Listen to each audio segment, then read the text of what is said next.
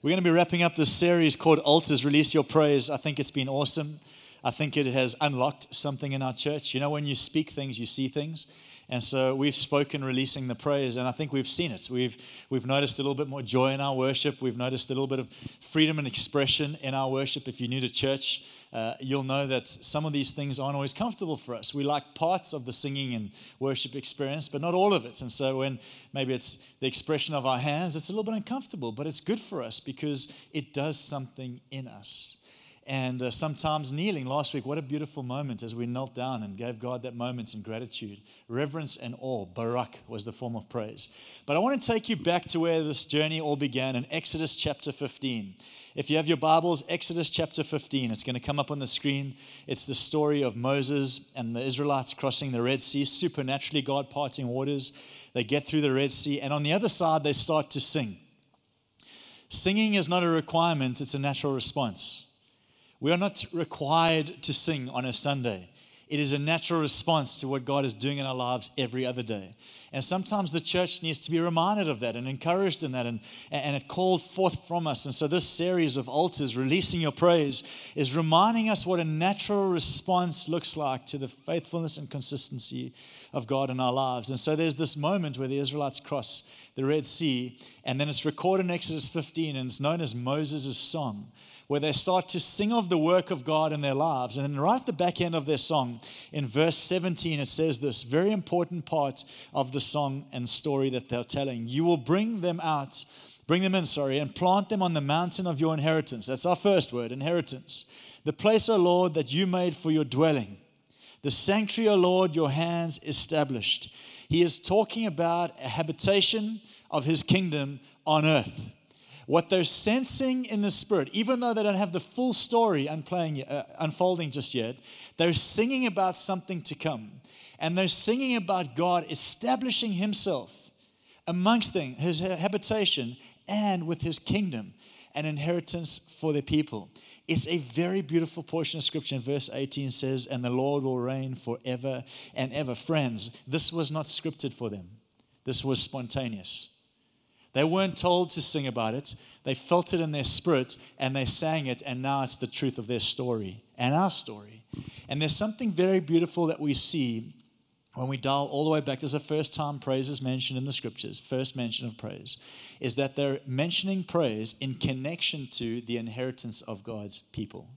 From the beginning of this series, we've been saying, could there be, or is there, a connection between the extent of our praise or the fullness of our praise and the boundaries of our blessings or the boundaries of our inheritance. If I had to ask you, would you like a big inheritance? You'd be crazy to say no. Well, I think the scriptures invite us into this story. And one of the ways of God for us to walk into an inheritance for us, and I'm going to show you a little bit more about this as the day goes by, is to build into our lives an atmosphere, a language, a rhythm, a practice of praise. Shout praise. We are a people of praise here at Link Church. Always have been, always will be. And so we, we kind of have been on this journey looking at seven expressions or Hebrew words that speak of praise. So in your Bible, you'll read the word praise, but if you drill back to what that word was, there are seven different words used to explain that word praise. We've looked at all, well, six so far, and today the seventh. And so I just want to go through them for just a moment as we remind ourselves that when we partner with each of these expressions, I believe praise is a partnership, by the way. When we partner with each of these expressions, what God does is He expands the boundaries and borders of our lives. There's this supernatural thing that happens when we just partner with God in praise, Link Church. And so, whether it was yada, I think on the screen will be a graphic now that explains them all, whether it was yada, releasing control and trusting God to lead, or whether it was tada, which is declaring his promises, actually declaring his. If you missed any of these, by the way, just hold that graphic up for us. If you missed any of these, it's all online. You need to go and watch this series. It really was just like a, a life giving and even transformative series for our church. Maybe it was Barak, as I mentioned last week, just reposturing ourselves in reverence and awe. Uh, last week, I asked many the question when was the last time you knelt down in reverence?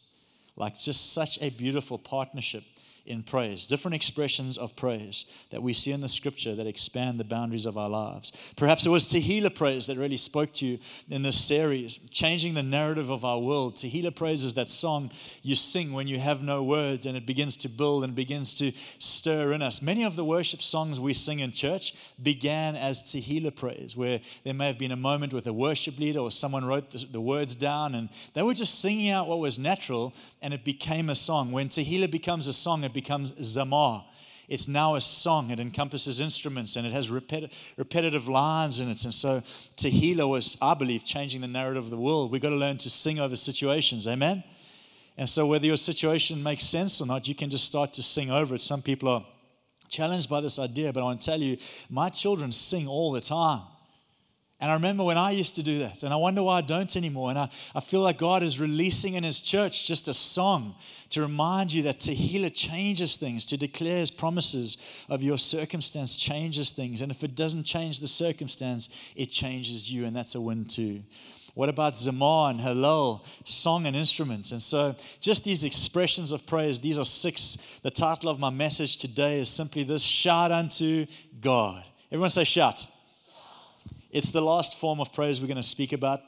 We're not just going to speak about it, though, we're going to practice it, not just today, forever, as we are with all these seven, because remember, when we practice and partner with praise, God expands the boundaries and borders of our lives. And I want a bigger life. Amen? And so today is Shabach. It's an awesome word that means shout. You know, like at the end of a song when the team says, let's just take a moment and just shout some praise to God, and you stand there and you let everyone else do it. And I'm, you know what I'm saying? It's just like, ah, I don't know, that's not really me. That's okay, but then you don't have to have all that God has for you either. You see, this is an invitation to partner with everything. Some of us prefer this moment. I like it when we knelt last week. That's my style of praise. That's cool. Good for you. But there are seven expressions we're invited into. Seven is a number of fullness. It's the expression of completeness. God gave us rest on the seventh day to show us that in seven we rest in everything He did. So every time seven is mentioned, you should take note because if that expression is in its fullness, there is rest in our lives. So if praise is expressed through all seven forms, watch this, there is rest for our lives on this earth.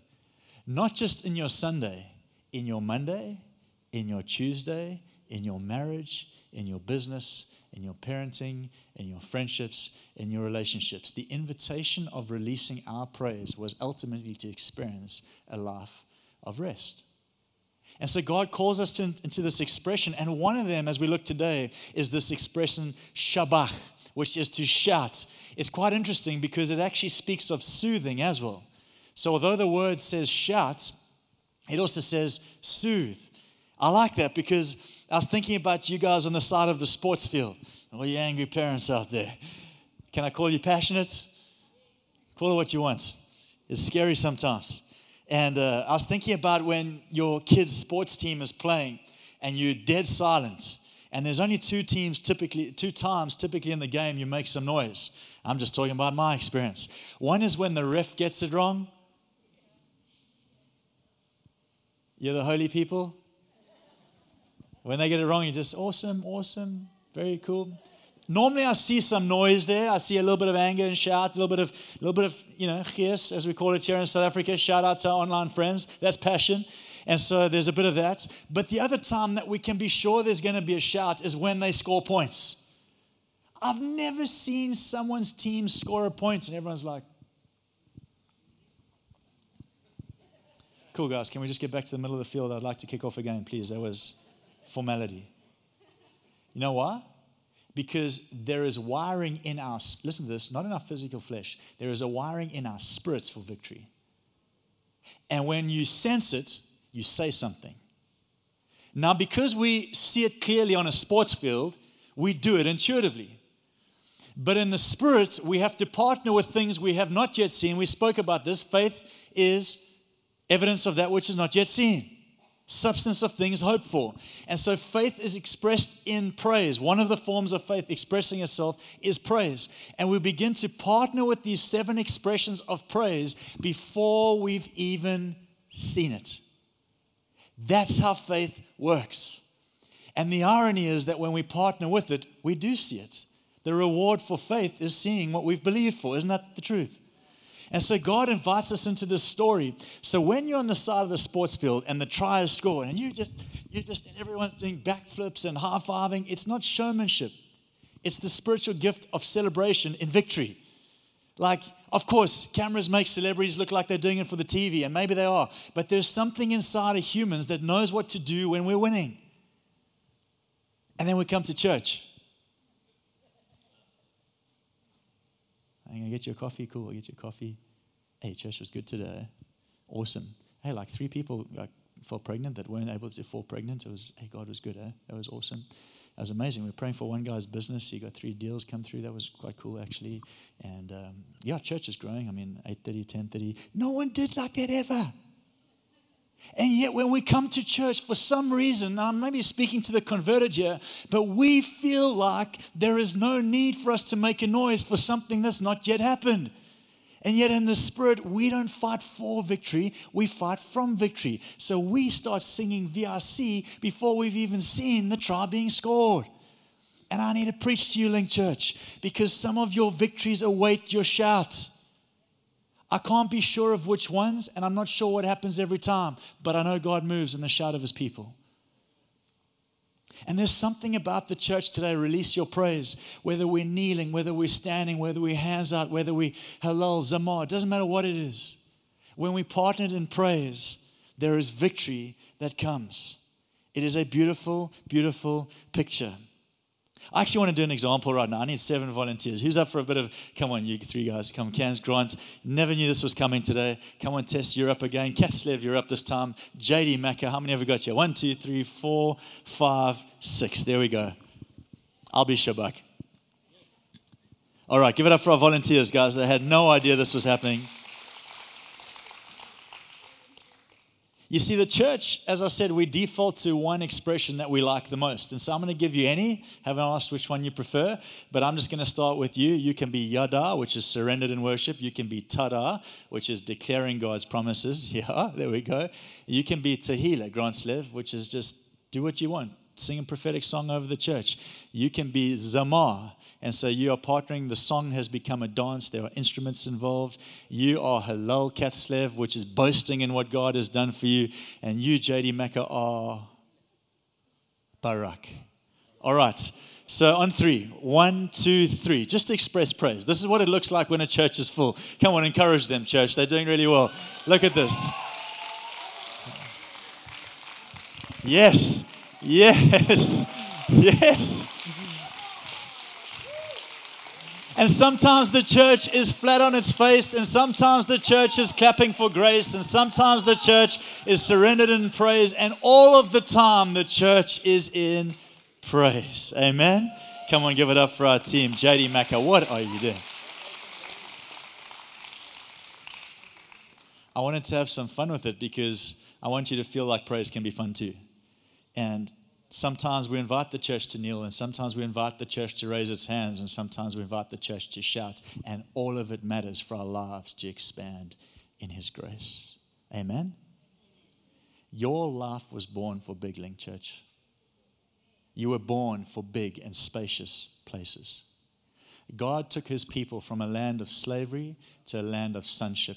And the transition between the two, across the Dead Sea, the first thing they did was sing. And they established the future of God in the power of their song. Let me tell you, our futures are established in the power of the words we sing and the expression of our praise and the consistency of its form in our lives. God establishes the boundaries.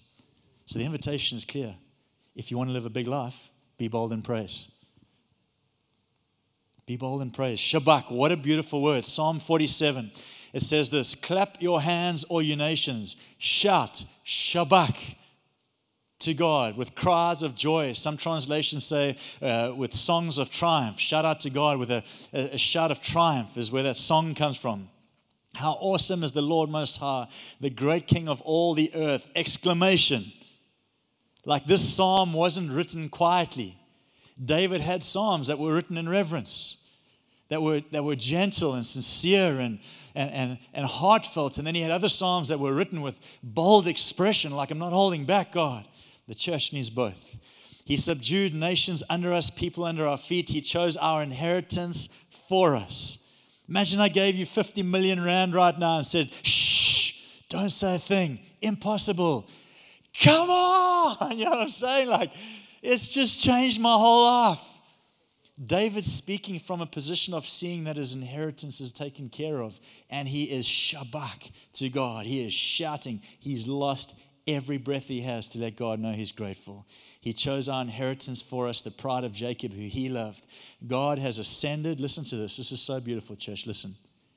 God has ascended amidst the shouts of joy. God has risen above our lives amidst the shouts of joy. Why would he write that? Because God inhabits the praises of his people.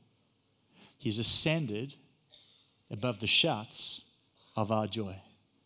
So when we say, let's take 15 seconds, or when we say, come on, someone shout something out to God, it's because it's an invitation to allow God to ascend again in the praises of his people over our circumstances, over our lives, over our hearts, over our minds, and bring a soothing, as the word says, both a shout and a soothe to our lives. He's ascended amidst the shouts of joy. The Lord, amid the sounding of trumpets, sing praises to God, sing praises for our King. There's another one, Psalm 145. Listen to this. Great is the Lord, verse 3, and most worthy of our praise. If you hadn't figured it out yet, church is all about Him. And so He's the one who's worthy, not Link, not our brand, not our building, not our people, not our songs. It's all about Jesus. Great is the Lord for what He has done in this place, and most worthy of our praise against all odds. Listen to this. His greatness no one can fathom. One generation, I love this line, will commend Shabak, your works to another. They will tell of your mighty acts. They will speak of your glorious splendor of your majesty. And I will meditate on your wonderful works. They will tell of the power of your works, and I will proclaim your great deeds. Friends, this is the expression of praise in a human like us.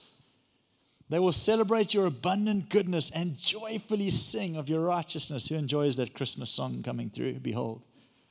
But I love this line one generation will commend your works to another, one generation will shabak your works to another. Listen, your children intuitively know that when they score tries, you shout for joy. When they walk into church, do they feel the same way? I'm just asking. Because what we train our kids to believe, I've done it, you've done it, it's the way of the world, and the kingdom is back to front, right? Is if you work really hard and if you try your best and if you stumble and fall and if you do, eventually you will get a try. And only when you get the points will we make enough noise for you to know that you've done a great job. Let's be honest, even our best encouragement pales into insignificance compared to when the scoreboard goes up. Am I preaching? We wait for the score to be in our favor before we make enough noise to validate it. And so then we walk into church, and the same rhythm I'm just trying to break it because God knows He wants to flip the switch and give His church victories before they've earned anything. That's what grace is all about. Before you were born, you were foreigners and exiles. And yet, while we were still sinners, He died for us. What does that mean? We're now victorious. We are made righteous. We are made whole. We are set free. We're set apart. Our song starts before there are any points on the board that we can visibly see in our lives. And so, when our children walk into church, what they should start seeing the first thing they should see is the last thing that they experience in the world, which is we worked really hard, we got some points, our exams went well, I got a merit, my mom's taking me out for an ice cream. Shout out, parents, keep doing it. Ice creams are awesome. But what we want to do in the church is enjoy the moments before we've seen the scoreboard shift. Can I preach? Which means when our children arrive on a Sunday, what they should see is a church bold in her expression of praise because they know that victory is the starting point of the believer, not the end result of a life lived in faithfulness, all right? We start in victory and we enjoy ever increasing levels of what God brings through faithfulness. This changes everything. Sometimes our joy is put on the shelf until we've experienced the result that we really want because we think that that's what brings the joy. Someone's going to shout for the effort I gave. Someone's going to see that the you know, that my life was lived for. Someone's going to do this. I'm going to get an accolade. I'm going to get a high five. And at that point, I will start to sing like the marriage. I'm just going to press this a little bit further. I'm having a little bit of fun here, so I'm going to keep going. Like the marriage, I'm trusting God that my wife will finally listen to what I have to say. And this week she did. Finally, she heard what I was saying. I've been speaking loud and clear. She'd been missing it, going over her head. And this week she heard it loud and clear. She now knows where I stand and where she stands in my. You know, no one's even nodding their heads, but some of the husbands resonating in their spirits. It's like the wife who's been inviting her husband to church for, don't nudge him now, don't. He won't come back. And this week he finally came to church. Hey, that week in church you're singing, hey, praise God from whom all blessing. And all you're thinking is, he finally did what I said. Am I preaching? Is it honest? We sing louder when we get the result we wanted. That's the way of the world. The way of the kingdom is we sing loud knowing the result he gives. Come on, church, we've got to go somewhere together here. Next year will not be the same as this year, it'll be bigger and better. Your lives will not be the same as they have been, they will be bigger and better. The way of the world is we wait for the result we wanted, and then we make a little bit of noise about it. The way of the kingdom is we make exceptional noise for the results we're guaranteed to get, not because of who we are, but because of who He is. And so, my noise and my shabak and my kneel and my yada and my tada and all the expressions of praise, don't worry about the words, get the heart. All of those expressions matter for me to start living my life from a position of victory, not for a position of victory. Like the businessman or woman that God, I just need this. I just need this so badly. And you're quiet and you're hoping and you're quiet and you get it and you're like, yo, I can't wait for church. They're going to sing Yahweh and I'm going to dance. You should be dancing long before we sang it. Because your inheritance is guaranteed, just the timeline we're figuring out. Amen? I hope this is doing something in you, Link Church. I'll close. I'll speak about this word, Shabach. It's a very beautiful Hebrew word. Um, it's got three letters. Remember a while ago I spoke about the Bible having layers? Paradise, pardes, four layers. Words like this are beautiful when you see the layers. Shabak, the noise, because what we hear is they just went nuts. Watch what that actually looks like in the word. There are three letters in this Hebrew word. The first is the letter Shin. You won't mind about the letters? Let me give you the picture. In Hebrew, letters are very pictorial because they believe that every word has a world to it. So the Hebrew culture was very descriptive. So when they mentioned a word within its context, it had a whole world of imagination that came from it. Ours are more linear. We want outcomes. Theirs were imaginative. This word shabak had a world attached to it. The first letter is the word is the letter sheen. In Hebrew or Jewish culture, if you walk into a very Jewish home, you'll see above their door. You've been to one of those. There's a little thing called a mezuzah. That little thing called the mezuzah above the door has a little letter on it. It's the letter sheen. They believe it's God Almighty. All right? It's the same uh, letter that represents Deuteronomy 6 prayer, which Jewish people pray over their families. In fact, that representation above their door is this prayer from Deuteronomy 6. You can go and read it. It says, And we will start to celebrate when we see God leads us into a land with houses we didn't build, plants we never, or crops we never planted. So above their homes is a reminder of the inheritance they have in God. First letter, the letter of inheritance. You with me, church? Shin. Second letter is the letter Beit. The letter Beit's picture is a house or an establishment or a togetherness, or in modern day words, the church. All right? And so this word Shabach, the shout, we got Sheen, which speaks of an inheritance that we didn't earn. We got Beit, which speaks of a house, a safe place for his people to dwell. And then the third letter is the word or letter Chet, Chet is a fence. Now it's interesting, if that letter is between other letters, it can often mean, often mean pictorially it's a fence that divides two things. If it's on the end of a word, it can mean it's a boundary or a border that establishes new things. In this case, it's at the end of the word. You with me, Link Church? This is for free, just to bless you this Christmas. The next time you make a noise, watch what you're doing. You got sheen, beit, chet. You got a picture of inheritance you never earned, a house, a safe place, an establishment of God's people, and a fence, which in this case is a border or boundary of blessings. David said, The boundary lines have fallen for me in pleasant places. That's chet. So when we shout, what we're coming into agreement with by praise, see the layers? Is the God who gives inheritance through his local house and establishes pleasant boundaries for my life.